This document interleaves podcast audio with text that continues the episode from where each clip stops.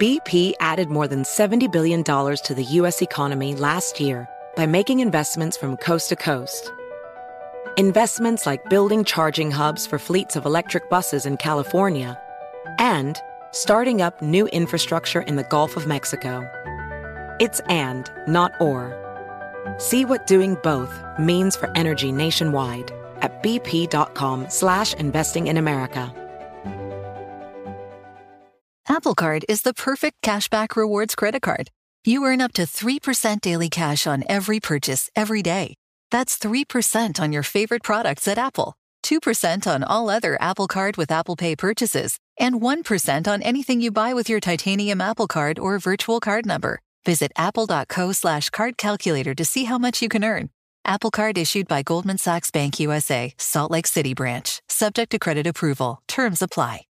Busy weekends are a breeze with American Express Platinum Card. 8 a.m., wait to board plane in the Centurion Lounge. Much better. 2 p.m., grab seats for the game.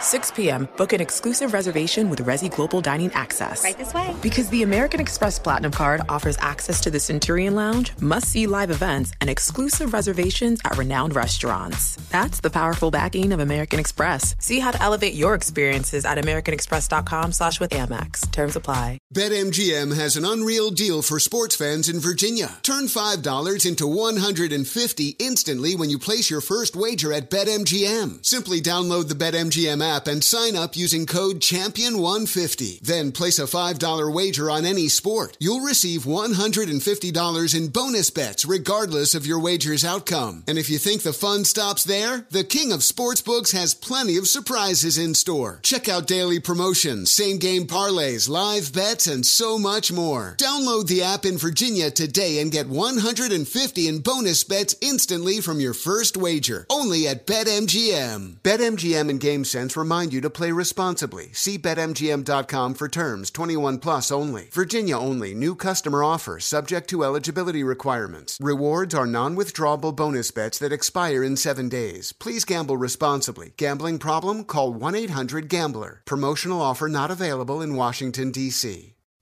They are Sports Illustrated. It's amazing. This incredible body of work. I really appreciate the integrity. Everything you do is well done. You guys do a great job. We love it. What can we say? He's Chris Mannix. He's employed by Sports Illustrated. The announcers got it in for me. There you go. This is the Crossover NBA Podcast. You have a problem with it? Build a team that can beat them. Hosted by the one and only. Oh, thank God. Thank God. Chris Mannix. All right, welcome back to another episode of the Crossover NBA Podcast. Glad you could join me this week. A lot going on in the NBA. We had DeMarcus Cousins making his season debut. You've got the Utah Jazz kind of doing what the Utah Jazz did last year, which is make a run in the month of January. Uh, the Nets playing good basketball, and it is All Star season. I have completed my official All Star ballot. Some questionable, uh, I don't know if a questionable is the right word, but certainly some uh, difficult decisions needed to be made in some of those positions. Talk about all that and much more. Bring in the great Sarah Kustok. You can see her on the Yes Network, Fox Sports One. She's everywhere, doing a little bit of everything. Sarah, thanks for coming back in studio. Mannix, thanks for having me. This You is are- always one of one of my favorite things to do, so I Ah, appreciate. okay, yeah, yeah, okay, yeah. of all of all the jobs I have, this is this is one of my favorites. It's one of my favorites to come out in the freezing cold weather and sojourn over to the studio It's to come do a it's good for the soul. The cold It is the good the cold s- is good for the soul. It feeds the soul. um, all right, so let's talk first about DeMarcus Cousins. He made his debut, anticipated debut on Friday night against the Clippers, and it really couldn't have gone too much better. I mean, 14 points, six rebounds, three assists in 15 minutes. He did foul out, which is amazing to do that in 15 minutes. Uh, but he followed that up with a two for nine performance on Monday. He did have nine rebounds in that game. Uh, your reaction first to what you saw from DeMarcus Cousins about a year, a little less than a year uh, after the uh, Achilles injury. I it, uh, Mannix, to be honest, I'm blown away, and you, you, never really know what to expect. I know that Demarcus has been practicing with the team for quite some time, and thinking about the fact though of coming back from an Achilles injury and just he looked so much more spry to me than I anticipated. The way he was running the floor, and overall, I mean, I think regardless of how he looked, I'm sure the Golden State Warriors uh, would figure that it would take some time to knock off the rust and just get used to game action because we know that's so much different than what you're doing when you're on the pl- practice floor. But I, I was just impressed with how well he fit in to what Golden State does, how they play, um, the physicality. I mean, it's going to be scary. It is going to be absolutely scary to think about what they can do with him on the floor in a position where they have not had someone as skilled and talented um, as he is, even at this point. Yeah, I think he knows too that he can go out and go full energy for as long as he's out there on the floor because he's yep. not going to be yep. out there on the floor all that long. I think if it was a different team, if he was back, say, in New Orleans, he might pace himself a little bit because eventually they'd be building up to 30, 35 minutes and he'd have to be a focal point of that team. He does not have to be a focal point of this team. He just has to be a guy that during that 15, 20 minute stretch gives them energy, gives them offense, protects the paint, and he did that. I mean that that injury as you know, is is really tough to overcome in that first year. We've seen a number of different guys from Chauncey Billups on down that have slowly worked their way back after suffering that injury. But watching Cousins out there, it, it really gave you a, a small sample of what this team can be offensively. I mean, pick and rolls with Demarcus Cousins. Oh, I, it's, like, he's I a mean, monster, and that's the thing. Pick and roll, and that's why I was so impressed. Like he can pick and pop, he can pick and roll. I think that first basket he had, like the dominance he threw down a dunk. Because you think about this injury, and I've never torn an Achilles, but I tore my calf, and it, part of it obviously is him physically coming back, but just mentally coming back and thinking about that and making sure that that's not a part of any hesitation with how you're playing. And, and even for him to say that he felt out of rhythm and he felt like he was stepping over his feet on every move certainly did not look like that. But he has got so many tools in the toolbox, and to figure out or for this Golden State team to know that you could put a guy in the post and just be physical. If you need to pound on the inside, you can pound on the inside. He did such a good job of setting screens, getting guys open. Um, it, really, all the things that you could look for throughout the course of the offense. He seems to just be buying into being one of those guys. And to your point, doesn't have to be the number one option, the number two option. He can just go in and play freely and do some of the little things for this team. And it, and it seems like that's his mindset. It's about fitting in as a good teammate, fitting in to the team concept, and, and ultimately trying to win a ring. You know, I, I'm watching that Clipper game, and I'm just thinking to myself, that's a wrap. Like, that's a wrap. Yep. Like, there's there's no like forget the postseason. You know, just you can play it, and whoever comes out of the East can get a nice participation trophy. But nobody's beating that team four out of seven. Would have been hard enough w- without Demarcus Cousins, but add him into the mix. And look, eh, the, the the rest of the regular season for Cousins is basically going to be a, an extended preseason. Just work his way back into the mix, get himself as close to full strength as he can be, and come April, let's see if he can turn on the Jets in the playoffs he's just a perfect fit. Now, this team was already a pretty good rebounding team. That surprised me. They were top 10 in the NBA in rebounding, but they're vulnerable to giving up points in the paint. I know on Christmas Day, at Zubac had a bunch of points right. in the paint right. in that yep. game. You know, uh, Cousins being in there is going to change all that. He's going to be a rim protector and interior presence for those 15, 20 minutes a game. That's a game changer. When you can shore up really one of your only weaknesses – I just it, the, that's the thing, and that's been the one question, right? And, and there's been solid players who have come through throughout the course of the past couple seasons, but that's been the one position that's been a little bit of a question, or if you want to call it, relatively speaking, a weakness. And and now you shore that up, and then you think about, I mean, just the offensive end, like you can't you you you can't double him. You can't double other. Pl- I mean, offensively, I just don't know. We've we've said it before. They got three of the best shooters in history of the game, but I, I'm not sure. Additionally, how you stop them on the offensive end now. Yeah. And and it, it, gives you an opportunity to mix them. I mean, for Steve Kerr, the combinations, the lineups, who's on the floor when and with who. I mean, just adds to the depth. So, yeah, I mean, I never like to think that there's a wrap on what's going to happen at the end of the season, and certainly, you know, you never know. Crazier things have happened, but um, but it is scary watching him with them now in the lineup. Yeah, but I honestly don't think that anything crazier could possibly happen than Golden State not winning this year, just because of the you know the, the landscape. I mean, Knock Houston's, on wood. I don't ever, but injury like injuries always. Injuries, you, okay. You never know. If, and, and if, if, an injury, and let's up. hope not. And I never hope that of anything. But you, you know, there's uh, there's always possibilities. But I just I that that team is just an absolute imposing force. Uh, if the roof of Oracle caves in, then maybe maybe we see something different happen. But I mean, we'll, we'll talk more about the Western Conference contenders, but.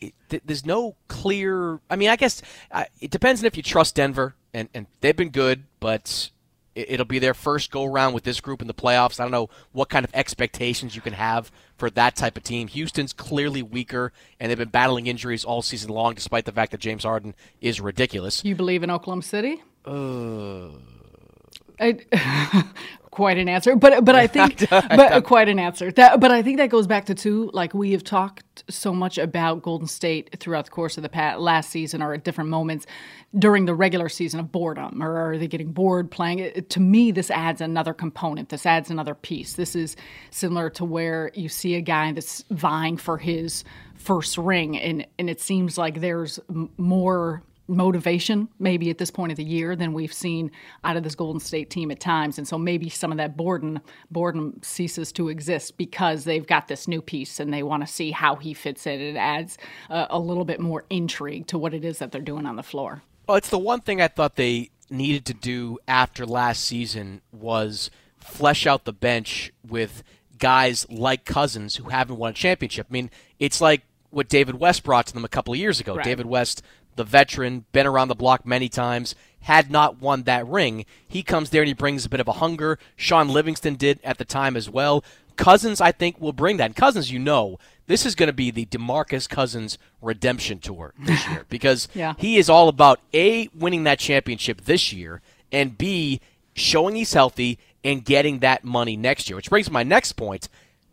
Does anything you'll see from DeMarcus Cousins the rest of this year will it impact what you think he should happen to him this summer. I guess the bigger question is where does he go? Is he the consolation prize for the players that don't or the teams that don't get, you know, one of the top tier free agents or is he a top tier free agent? That's an extraordinary question, and and I do think I'm an extraordinary person. That's, uh, that's, that's up for debate. That's up for debate. No, but I think it, it's contingent upon how he I, I do think it's contingent upon how he looks, how he plays, how healthy he is, how he fits into this scheme and this system because what we've seen on him in the early parts of this year is what he's done not just about scoring, not just about, you know, being able to stretch the floor, but how can he score within the context of an offensive system and, and what does that fit with other teams around the league? What are they looking for? And so I think it'll be interesting. And and just what does he care about most? Where does he want to be? Um, I I I think the slate's pretty open for teams. You know, the, the is are the Lakers an option? Clippers could they be an? I mean, it, it, where you can probably look down a variety of different teams that would love to have a player like him, but also just the the character that he continues to show, what type of teammate is he? How is he in this locker room? I, th- I think there's just going to be a lot of eyes on a lot of d- little things outside of just the production um, or the numbers that you're looking at that he puts up throughout the remainder of the year. I'd still be leery. Like if I'm a team like the Clippers, and the Clippers are looking for their alpha. They've had a, a great year, but you know Tobias Harris is not the alpha. Uh, Shai Gilgeous-Alexander is not the alpha. They've got a bunch of really good players and are looking for that one great guy to lead them. I'd be leery about tabbing DeMarcus Cousins as that guy. If I'm the Lakers, though, and I've got LeBron James in the mix, and I've got some younger players and some other pieces there, adding DeMarcus Cousins wouldn't worry me quite as much. Now, I don't think the Lakers will make him their first priority, but I think DeMarcus Cousins, if he sits back and waits out kind of the first wave of free agency, there are going to be a number of teams out there that are going to be loaded with cap space that look around and say, well, I got to get somebody, and he's right. going to get a chance to make real money. Well, and it's going to be quite, you know, see what Kawhi Leonard ends up doing, see what Kevin Durant ends up doing. I mean, you can go down the list of the handful of Kyrie Irving. You know, there's different positions, but what do those players end up doing? Do they end up staying where they're at? Do they choose a different location? And then, to your point, if he sits back and waits, how that affects what teams need and what their option one may have been, as opposed to now where the landscape is kind of showing out, given where some of those other top tier free agents go. Yeah, yeah and maybe in in for I mean he he could end up being one of those. Again, I think I think a lot of it is contingent upon what you see out of him throughout the remainder of this year and in the playoffs. Yeah, he's got to go to an organization though that's stable. I mean, after Sacramento, eh, you know, he, he can't be allowed to kind of run wild out there. I, I just don't think I don't think you can make him the face of the franchise. Not after everything we've seen over the last uh, seven eight years. And see, I'm not I'm not convinced of that because I think guys okay. Uh, mature. They have some perspective. I'm sure this injury afforded him a lot of that, and just the gratitude that he probably has to be back on the floor and healthy and playing. And I also think just being, whether it's you know for the short term year, Golden State Warriors are, are a exceptional organization and just fitting in and being with those guys and being around those players and seeing how they look at different things, the Steph Curry, Klay Thompson, I, I think in many ways that can kind of infiltrate what a guy thinks and how he looks at things. And and we've seen this with so many players like years matter, experience matters, maturity matters, and you can't just hold a guy to what they were in years past. Okay, so let me ask you this then, because we're going to get to the Nets a little bit later on, but they're a team flush with cap space next summer. Would DeMarcus Cousins make sense in Brooklyn with that team? Because that's a similar team that has a lot of good, nice young pieces there, but not the alpha. Would that be a good fit for him? Um, I I think well a variety of things, and that's something I actually have not thought about, uh, surprisingly. And I would I I think the Nets have voted well, not necessarily having an alpha, and I think in many ways, you know, D'Angelo Russell is showing to be some of that Spencer Dinwiddie, but a lot of the veteran guys they have that may not be as putting up as big of numbers, but a Ed Davis, Jared Dudley, DeMarre Carroll, those are the guys who are the the true voices and energy behind the team. Um, and they've found a nice chemistry. And I think that's where a lot of questions come into play to your point in different organizations. How does this guy fit in with our group? And it's not even someone you like in his personality or not, but how does it how does it mesh? How does it fit? And then of course on the floor how it fits. And I think, you know, for the Nets right now, they're looking at Jarrett Allen, a 20 year old who's been a monster on the inside. Um, for them, I think they look at him as the future face and of the that center position. So I, I don't know. That's a that's a great question. Um, that's a great question. I, All right, we'll, we'll put a yeah. pin in the Nets for a second there, outside, except to say, Jared Dudley, let's go Eagles. Way to go. Oh, that's right. You got your Boston, your Boston Love that. buddies. Love that about Jared Dudley. Still going strong, representing BC.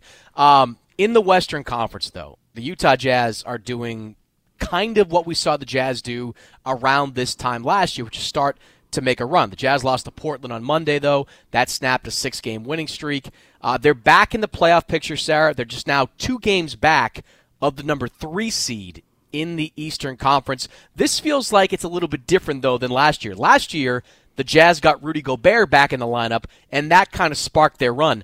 This year, it's like some injuries happened, and they moved some pieces around, and they just seem to work. What do you make of the resurgence of the Utah Jazz 2.0? I, I, think this team goes as Donovan Mitchell goes. And we've seen I mean, such important pieces that you have, of course, in Rudy Gobert and um, what Joe Ingles adds. And they've been, I mean, those la- the six game win streak or five game, when they were on that little bit of run, they were really essentially playing without a point guard. I mean, they had the injuries to Rubio and to Neto, um, Exum, of course. So I think that uh, Donovan Mitchell who I'm such a huge fan of and so impressed with how he plays. I think at the start of the season, he struggled a little bit. He struggled with the shot, struggled shooting. I think naturally, anytime when you're in your second season and you've had the type of year that he had in his rookie season, defenses play you a little different. They focus on you differently. I think it, they were able to do so given some of those guys surrounding him. But I think he started to figure that out. He's finding his spots differently. He's on a stretch of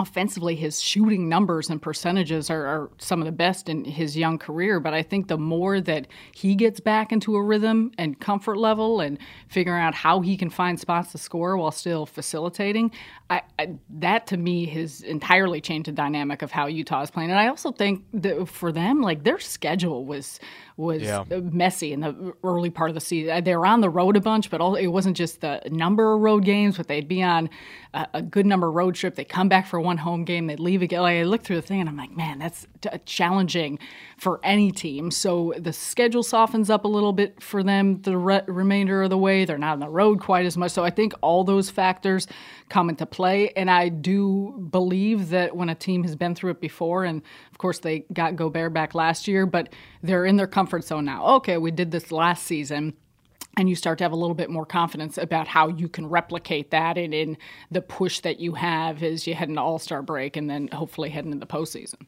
Two things that, that jumped off to, to me about the Jazz early part of the season. One is the schedule that you talked about.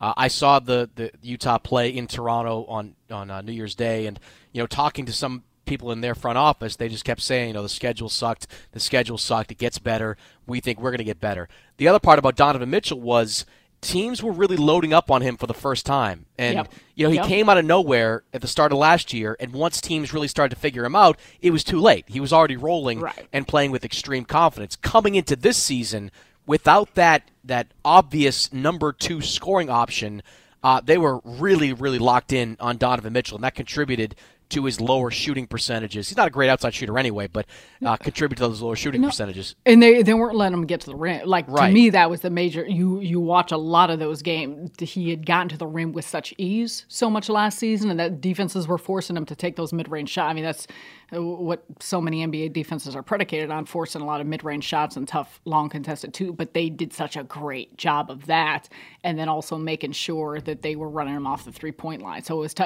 and I'm impressed with how well he's adjusted, started to figure that out. But um, early on, it just felt like he couldn't get to the rim the same way in the free throw line and things like that, the same way that we saw last season. I think what's changed though in the last few weeks is, you know, Mitchell's certainly playing a lot better and has embraced that kind of point guard ish role.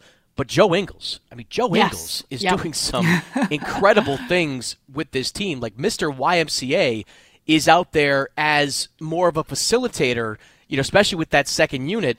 Uh, and than he's ever perhaps been before, and it's been successful. I mean, I think they made kind of a, a subtle shift with what they're doing with their rotations in, in keeping Gobert and Mitchell together, and, and sometimes keeping Ingles with kind of the second unit, second tier type of guys, and he's had an impact. He's been able to, you know, play high level defense. He's always defending the top level defensive, uh, top level offensive player yeah. On the other team. And on the offensive side of the ball, look, his shooting percentages are down. He's at about 36% from three this year, but he has been a quality playmaker for this team. And with all their point guards out, I know Ricky Rubio just came back, but with Rubio out, with Exum out, with everybody out of that lineup, Joe Ingles has been a, a point forward for this team. And I think that's had a big impact on their offense. It's a tremendous impact. And to your point there, and that's why his shooting number is down a little bit. And sometimes that happens when a player that's accustomed to taking a lot of three point shots or getting some of those looks is forced to be more of a creator and a playmaker.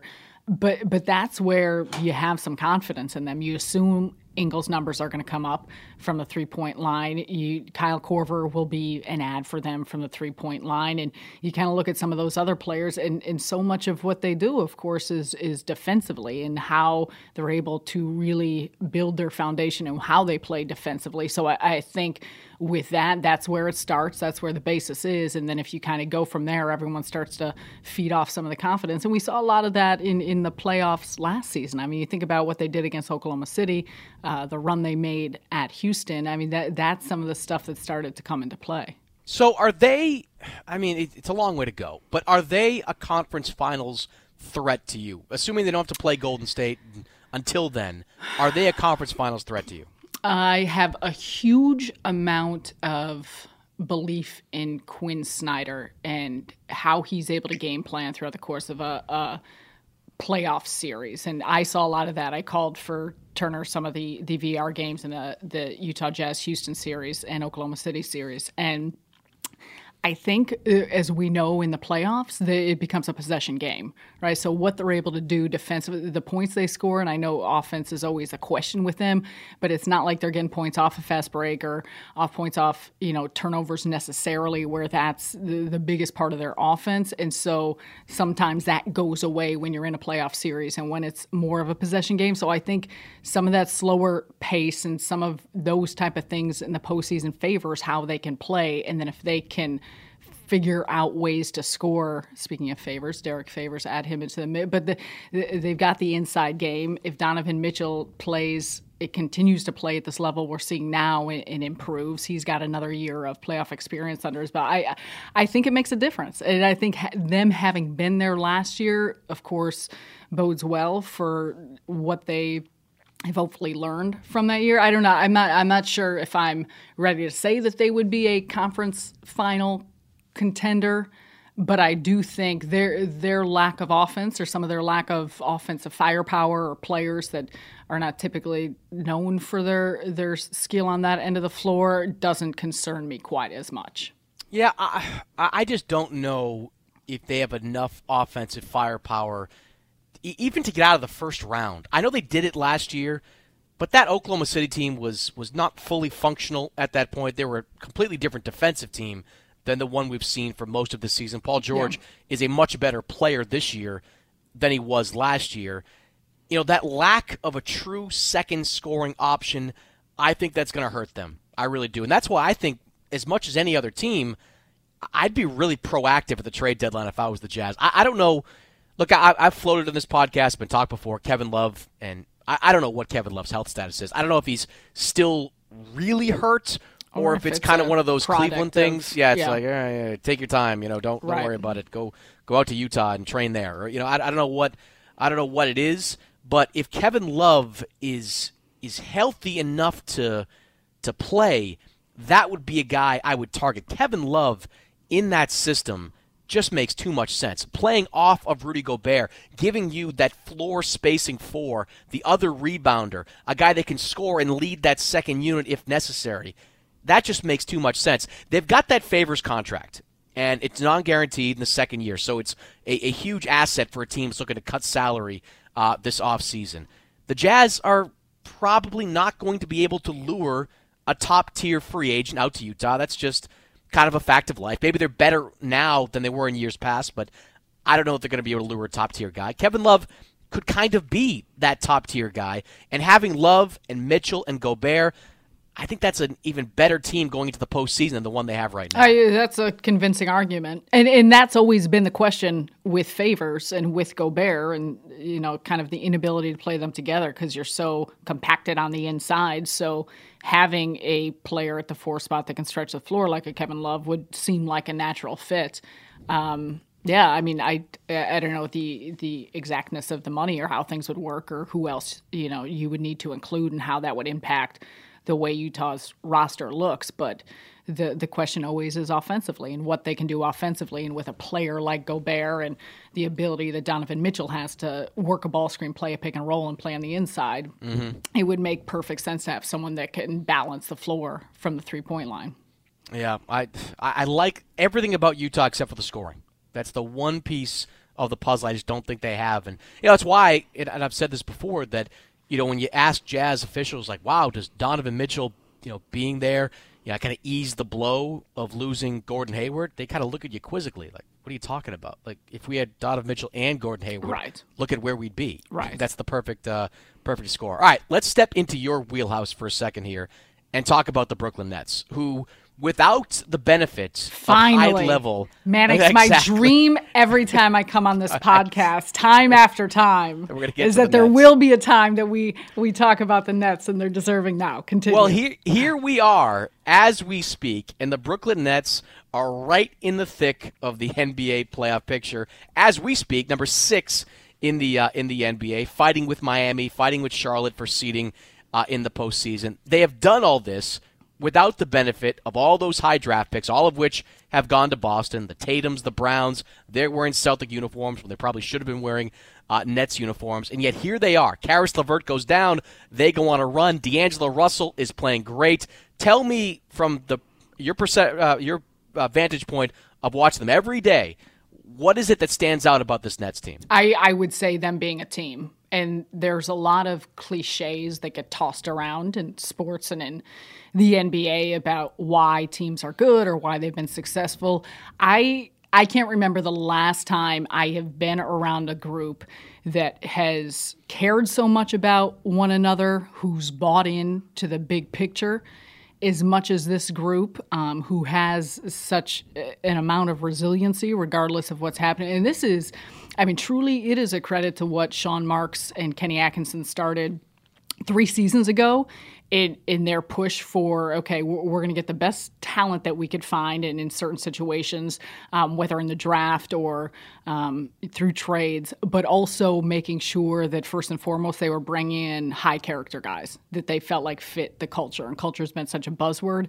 Um, but but I have sat here and watched it develop. I mean, it, it is a tangible thing around this group. And it, when you watch them on the floor, and, and credit to Kenny Atkinson, because to me, this has been one of the most special things to watch how he's coached this guys. One, there's development, and you can go down the roster of guys who have taken a jump from the offseason and they all spent all offseason in Brooklyn. But, you know, whether it's Spencer Dinwiddie or D'Angelo Russell or Joe Harris, Jarrett Allen, eh, the list keeps going. But also just this sense of, and if you really watch Brooklyn games throughout the course of these last few weeks and when they've been on this run, even before, different guys have started because of injury. Different guys have closed out games. There's not a set five that's that's closing out a game, and it's contingent upon matchups about how guys are playing. I mean, there's accountability on the floor, and so there's been many occasions where D'Angelo Russell, whom I think should be an All Star, hasn't closed out games, and same goes for Spencer Dinwiddie. But it's um, it's it's been fun to watch how they've figured out offensively, just playing through the pass, sharing the basketball, all the things you talk about in, in unselfishness. And that's created a, just a flow and a confidence to how they play on that end of the floor. And through the stretch, they've improved some defensively, they've improved rebounding. Um, but I do think even heading into the season, Kenny Atkinson and, and the staff have had a lot of tweaks to their offense and the actions they're running, how to get guys open better, um, figuring out ways to really maximize some of these players' strengths. And then you've got, you know, D'Angelo Russell and Spencer Dinwiddie, who have been such major factors in, in why um, they've been able to close out games in, in their ability to execute. Okay, so Caris LeVert goes down in mid-November. Uh, into December, long losing streak. You know, I, I, I wondered – and I think there was some validity to it if Kenny Atkinson was going to survive at that point. What turned it around? What what what changed with this team in early December, right around that Toronto game? Well, yeah, and it was the Toronto. You know what's crazy too? That eight game win streak and or eight game losing streak, I should say. Um, right before the night before the Toronto game, they had a players only film session, uh, which was suggested by the coaching staff. They said maybe you need to look at things on your own and you guys all be together. And the players will point to that being the difference maker. They were able to kind of call each other out and look at different things, how they were playing. But it, the the crazy thing is that eight game losing streak. to me, not they, they weren't able to finish games. They weren't mm-hmm. able to close games, and but the the manner of which they were playing and everything throughout those games is the same way they're playing now. So it was just a matter of how do we find ways to close out a game and get that confidence. And so it switched to I mean, really, you look at one shot and Fred VanVleet missing a, a good look from the three point line changed the complexion of, I think, what this Nets team did in the trajectory of the season.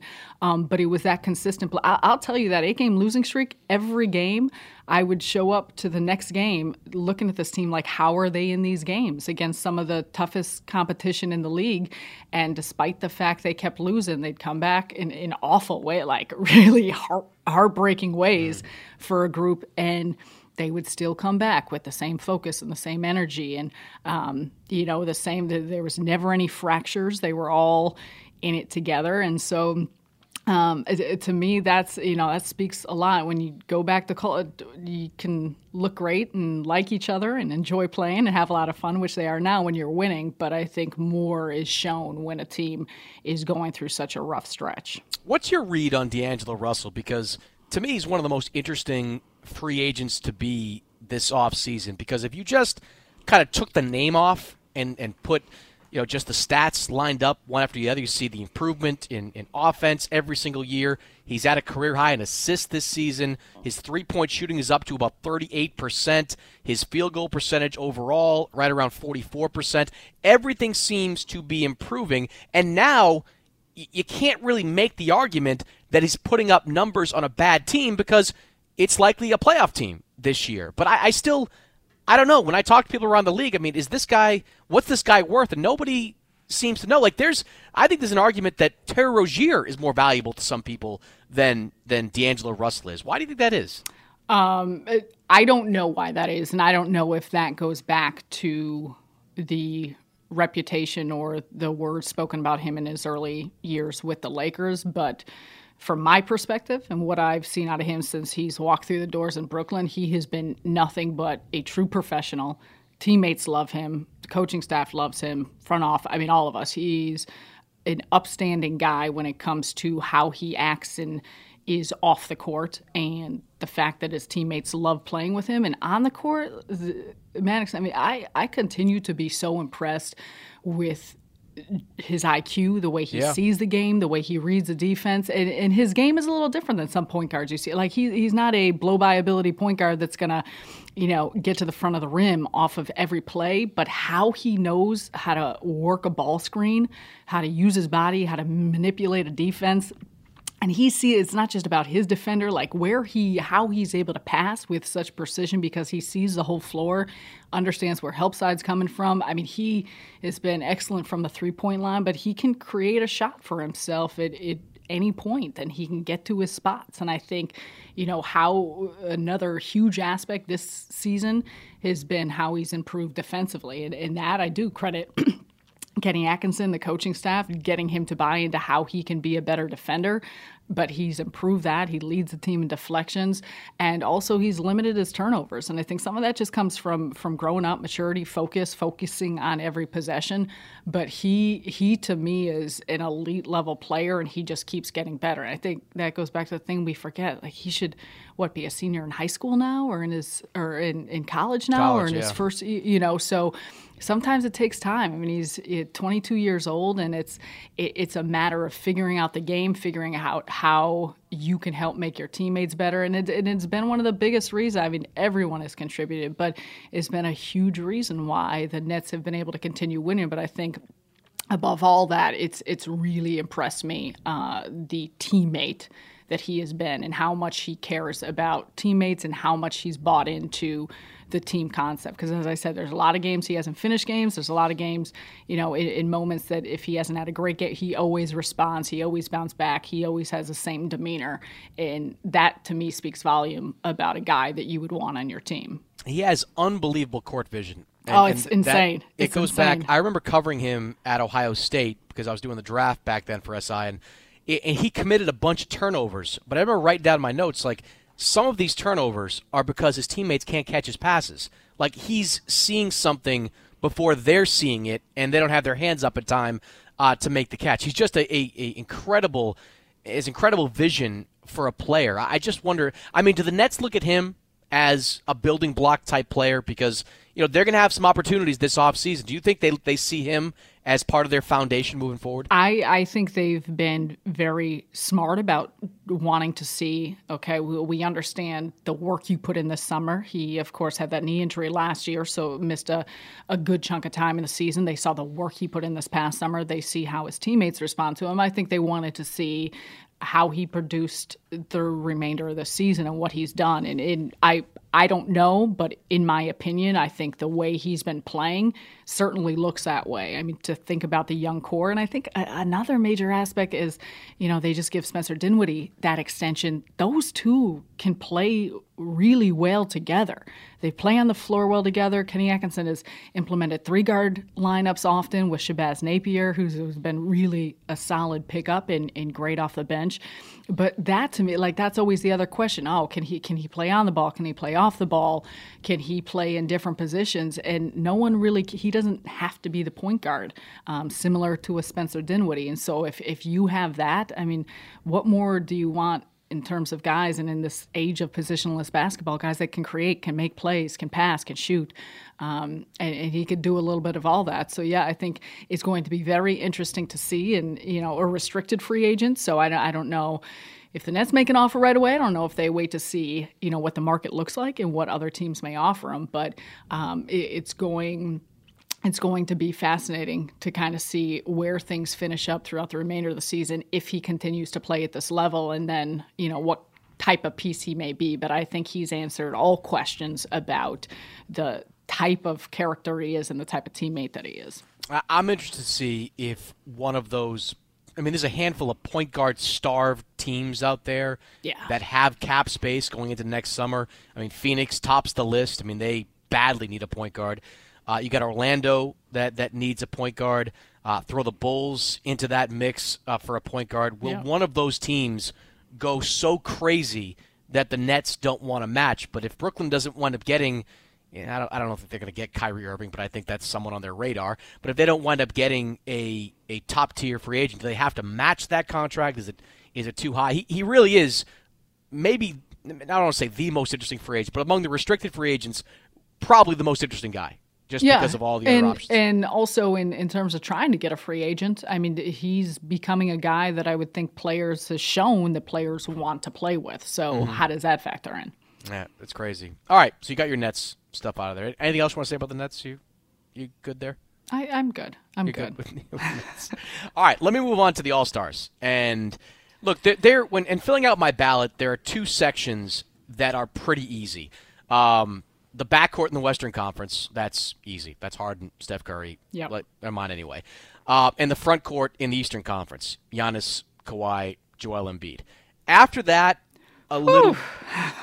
you disagree with the front? No? I Okay. agree. I, Okay. I'm glad I'm not a voter. I'm wait, Ah. I'm I'm curious to hear your thoughts. I, I am I am the vote a voter and the, the the okay let's start with the Eastern Conference backcourt the easy one out of the way this was tough finding the other guard opposite Kyrie Irving because there are a handful of really good uh, options there uh, Kemba Walker is having a career year in Charlotte the Hornets as we speak are in that playoff mix uh, Ben Simmons as a point guard, I guess.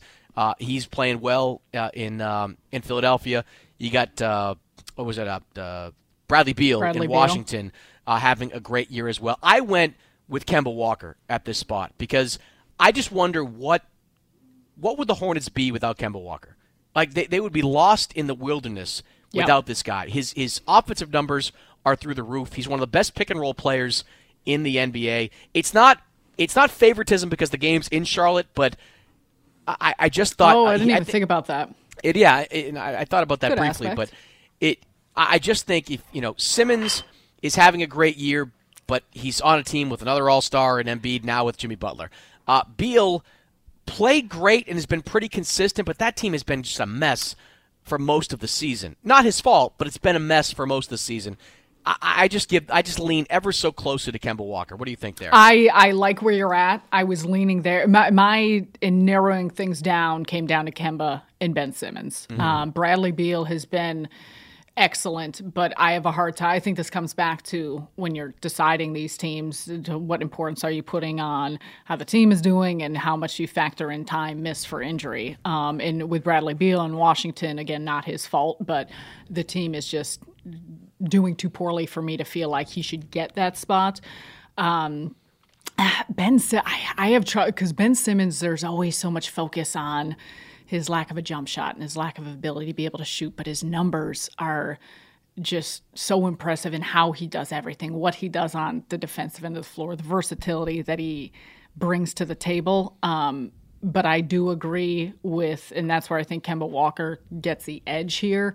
That team wouldn't even be close. The fact that they are in the playoff hunt and doing what they're doing, they wouldn't. You take him off the team, and it's you know it, they wouldn't even have a chance. And and we've seen the numbers that he's put up, the way he can score, and I just.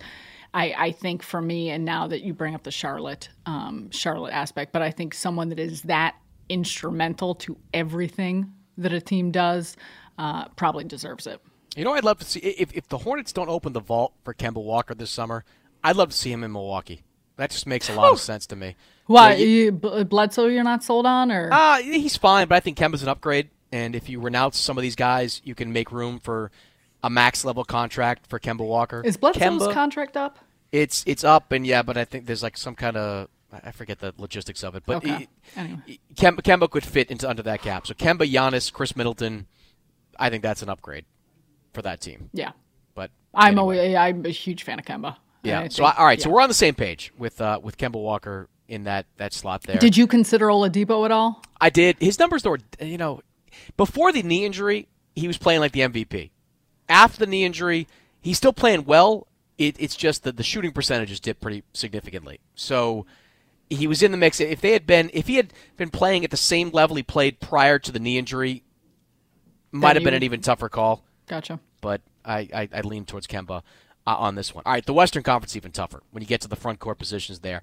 I counted five guys that yes. deserve slash you know uh, are in the conversation for uh, slots there. You got LeBron James, you got Kevin Durant, uh, of course the the stalwarts, Anthony Davis uh, in that mix, Paul George, uh, the type of year that he's having uh, in Oklahoma City, and the newcomer who is Nikola Jokic in the fight for a starter spot. I gave my starting spots to Jokic, Paul George, and uh, Durant, Anthony Davis. Oh, okay.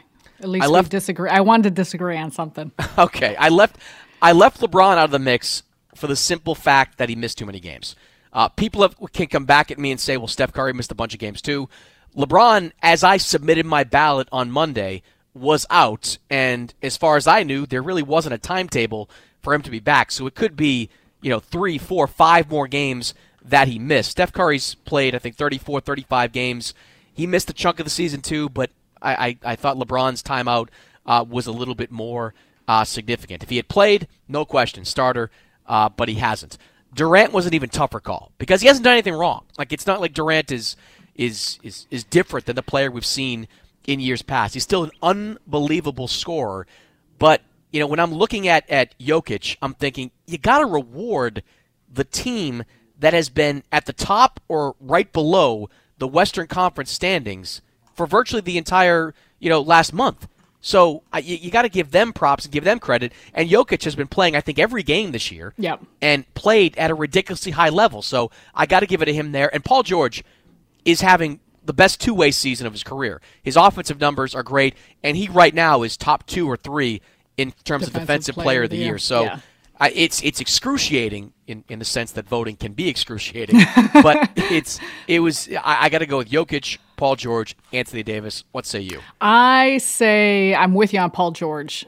And I have never enjoyed watching him play so much. Um, always been a fan of his, but just watching him play this year, and especially on the defensive end, um, points he's putting up, the rebound, and, and, on top of the fact, in the Western Conference, they're what third? Are they still third? Third right now? Uh, anyway, are, I think yeah, right. But yeah. but the fact that to me that that factors in, um, and by far the best player on Oklahoma City. So it, I like that in Paul George. Um, Jokic, I agree with on just rewarding the fact that he has been doing everything for Denver and the most pivotal piece, and they're been at the top of the conference, if not second, and second right now. Um, he's seven. He's something like seventh in assists in the league yeah. as a center. I mean, that's it's wild extraordinary to watch what he's been doing. LeBron, while it seems so odd and kind of pains me in a little bit, uh, j- just he's missed, and I probably wouldn't feel this way if it were not for the fact that there were so many other hard decisions. I feel like he, because of the game's miss, you cancel him out, and then between KD and AD, to me, I I would go with KD because I mean Anthony Davis. I, I know that again he's another player who's so integral with everything that New Orleans does, but just where they're at and where they sit in the Western Conference. I think KD gets the edge, and of course the talent around him. You can go on and on, but I mean he's 28, seven and six. I mean he's shooting over 50 percent, nearly 40 percent from three, over 90 from the free throw line. I mean he just, to me, in the fact that Golden State is back at the top of the conference, playing the way they are, have run off a streak like they have. Um, I have a hard time not starting him. So I would go with uh, Durant, Jokic, and George. Let me ask you this because I mean we're splitting hairs here because we are, and that's guys... why it's tough to to rag on a guy at all because they're of such an elite level. But go ahead. Now, do, do you take anything? Does does it diminish Durant at all? The fact that when Steph Curry went out of the lineup, this team kind of malfunctioned.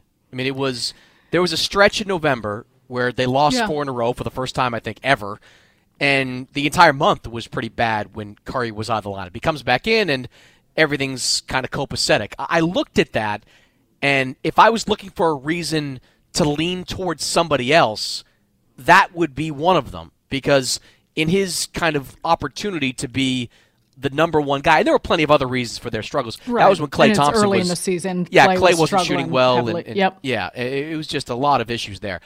But if I if I'm looking for a reason to lean a different direction, that kind of gave me one that they struggled so poorly when when Curry went on the lineup. I I hear what you're saying, and I can see that. I just think how they play, and especially what they do offensively, functions so differently when Steph Curry is not in the lineup. We've mm-hmm. we've seen that throughout the course of you know the past however many seasons, and so I think it goes back to those reasons, as you said. Klay was struggling more mightily from the field than we've ever seen out of him.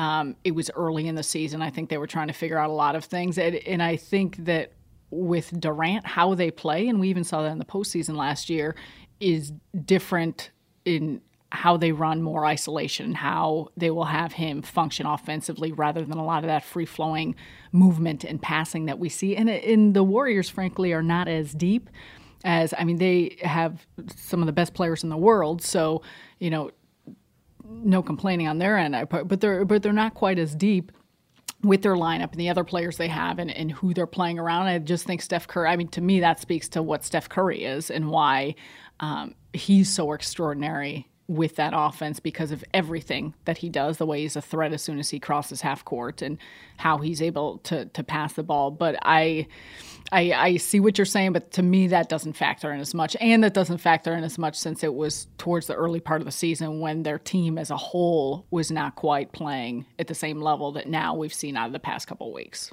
It's going to be interesting to see and, I'm looking forward to the draft too. Now it's going to be televised. That's going to be a lot That's of fun. That's going to be awesome. but uh, but just to see, you know, LeBron or Durant potentially coming off the bench in an All Star game would be would be kind of a sight to see. Do you think they'll care? Do you think that? Uh, LeBron maybe not. Durant might. Durant might care, especially with Steph starting. Durant might care a little bit, but these guys, both these guys, have accomplished so much. They probably shouldn't, uh, given the circumstances. Just a goofy exhibition game. Um, all right, let me ask you one last thing, and this is the, the news of the last couple of days. Carmelo Anthony traded uh, from the Houston Rockets to Chicago Bulls. He's not going to play a game for the Bulls, so shout out to anybody that has a Carmelo Anthony Bulls and Hawks jersey. I'd like to see uh, those on social media at some point. But Carmelo is now, at some point, going to become a free agent once again. And I don't really know what the marketplace is going to look like for him. I mean, everybody's kind of connecting him to the Lakers, but you know, everything I've I've heard is that the Lakers are not well, going to. they'd have to what waive a guaranteed. Yeah. And I, I, did, I, and I, some a part of me thinks that's sort of the Lakers' way of saying like we don't really want him. Like it's, it's it is the LeBron connection, and maybe LeBron wants him for that reason. But I don't think the Lakers as a team are all that interested. A team I think that would be interested, eh, that's Miami. My, Miami has no problem kind of taking on distressed assets and you know trying to squeeze something extra out of it. They've been doing it for their you know, the entire Pat Riley, Erik Spoelstra era. I mean, Hassan Whiteside's still there. Dion Waiters is still there. I think Miami could be a landing spot, especially with Dwyane Wade still playing. But outside of that, I don't know where you, where Carmelo Anthony makes any sense at this point. On top of it, he hasn't played in like two months. So, what kind of condition is he in? To me, to me, that's the biggest aspect. I mean, that he hasn't played in too much, and how many people at that stage of the career could just bounce back and be ready to play and ready to contribute and impact. And in Miami, you're probably right in Miami being the best option. I don't see it happening with the Lakers. Um, I know that gets tossed around, and whether it's because of his relationship with LeBron or, but it, I, I feel like Houston and and I have the utmost respect for the career Carmelo Anthony had, the player that he was, um, and it to come to this point, I think Houston to me was was the last shot, mm. and the fact that it lasted what ten games and they were paying them the the minimum, and they still felt like it wasn't the right fit for their team, shows me that maybe maybe it might be time for him to just hang it up. And I don't know if that's what he wants. I mean, I think it's it's to his decision and wherever if he can find a spot or a place that will take him, but. Um, I'm not sure at what point, as you mentioned, when you have not played throughout the better part of the first half of the season, where is best to go. And if he does go to Miami, it, it, will he be contributing lineup? He'll still be coming off the bench. How much playing time is he going to get? Does that factor into what he thinks he should be doing and whether he wants to do it? I mean, it's all it's all his his decisions, and I feel like that's a, a big part of understanding that how he wants his career to end is his own decision and his own choice. Um, but I I'm not sure what options will actually be out there for him. Yeah, Miami's a little bonkers because like they, they I mean, they would have probably made a run at John Wall if John Wall didn't yeah. get hurt. Like they just mm-hmm. they just think they can take anybody and put them into that system and squeeze something positive uh, out of them. So uh, I could see that, but you know what we learned and what Houston learned and what frankly Houston probably should have known given what we saw at the end of last season is that Carmelo Anthony at this stage of his career is a role player and he doesn't have the depth of skills to be an effective role player. At his best, he can be a volume scorer for he's he gets it rolling. He is still capable on some nights of giving you 15, 20, 25 points. But if he's not, he's not defending at a high level. He's not rebounding at a high level. He doesn't give you that kind of multi-position versatility that you know, say, what was it, Jerami Grant uh, uh, had in Oklahoma City. That's why he was getting some of those minutes at the very end. And in in in uh, I forget who they were uh, putting him in. There was Ennis. They were playing more in Houston uh, when in, in those James Carmelo Anthony yeah. yeah types yeah. of minutes. So you know where do you where do you plug him in? Like what winner well, is going to take him on and plug him into the role that makes sense for him? Like you need he honestly like if you want to squeeze more mu- uh, time of his career, you like go to Atlanta and sell like tickets. like that that's kind of all that's I don't know how, I don't know how a winner takes him on think he can be valuable. I, I, I would say this about Carmelo too because he's been a great guy through all this. Yes, like was what, a great guy in Oklahoma City, doubt, absolutely solid citizen in, in, in, Houston. Yeah, it's just that the game might have passed him by. Well, and think about how the game is played now and what teams want, especially for a role player. I mean, it's positionless. They want someone that's versatile. They want someone that could guard multiple positions. And if it's not so much about that, and an ability to score some live legs, can you get up and down? Um, can you score in different ways? And when Carmelo has it going, the volume shoot, I mean, it's it's a lot of catch and shoot. It's a lot of isolation. It's a lot of you know, is a, is the ball's necessarily not necessarily popping and moving um, when he is in that offensive rhythm. So is that what teams want? And I think, you know, if you're taking on someone towards the end of their career, it's not like you're looking at a guy that, okay, we can develop him or figure this out or he can fit into our roster in this capacity. And I can't think of many teams that are, you know, whether it's championship caliber teams or just contending teams, um, as they're trying to get into the playoffs and make a push, that it makes much sense to, to bring him on, if at all. Yeah, I, uh, I tend to agree with you. Sarah, always appreciate you coming in to join me. Thanks for uh, stopping by in the freezing cold to do the podcast. Anything for you, Mannix. That's what Buckets, I, I like to hear. Shooter? What was your nickname when Shooter. you were a kid? Shooter was my high school nickname. and I wasn't a very good one, so it was kind of uh, ironic, an yeah, ironic nickname. Something like that. On that note, thanks for joining me, Sarah. Thanks, Chris. All right, that's it for this week's episode. As always, you can download archived episodes on iTunes, TuneIn, Stitcher, really anywhere you can download podcasts. While you're there, post a comment, leave a rating. You know I appreciate it. And I'll see you next week.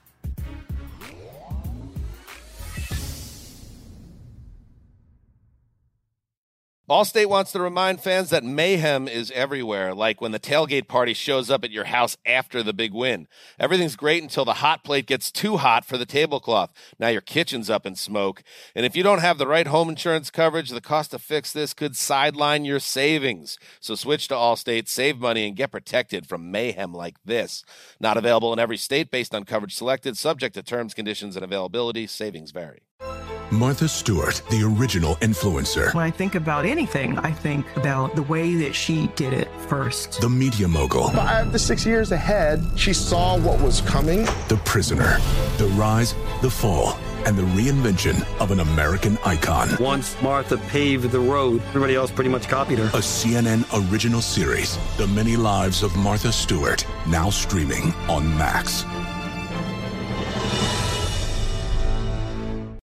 Hey, this is John Ridley. And this is Matt Carey, documentary editor at Deadline. And welcome to Doc Talk. John, we've got a hard hitting episode today. A lot of controversy well, maybe we should put the word controversy in quotes in the documentary field about the nominees for Best Documentary Feature. We're going to get into that with some amazing panelists. You get a shot, but the individuals behind every one of those images, they're complicated and they are human. This has been Doc Talk. Thank you. Great Thank conversation. You. What's up, y'all? Janice Torres here. And I'm Austin Hankwitz. We're the hosts of Mind the Business Small Business Success Stories, a podcast presented by iHeartRadio's Ruby Studios and Intuit QuickBooks. Join us as we speak with small business owners about the tools they use to turn their ideas into success. From finding that initial spark of entrepreneurship to organizing payments and invoices, we've got you covered. So follow and listen to Mind the Business Small Business Success Stories on the iHeartRadio app or wherever you get your podcasts.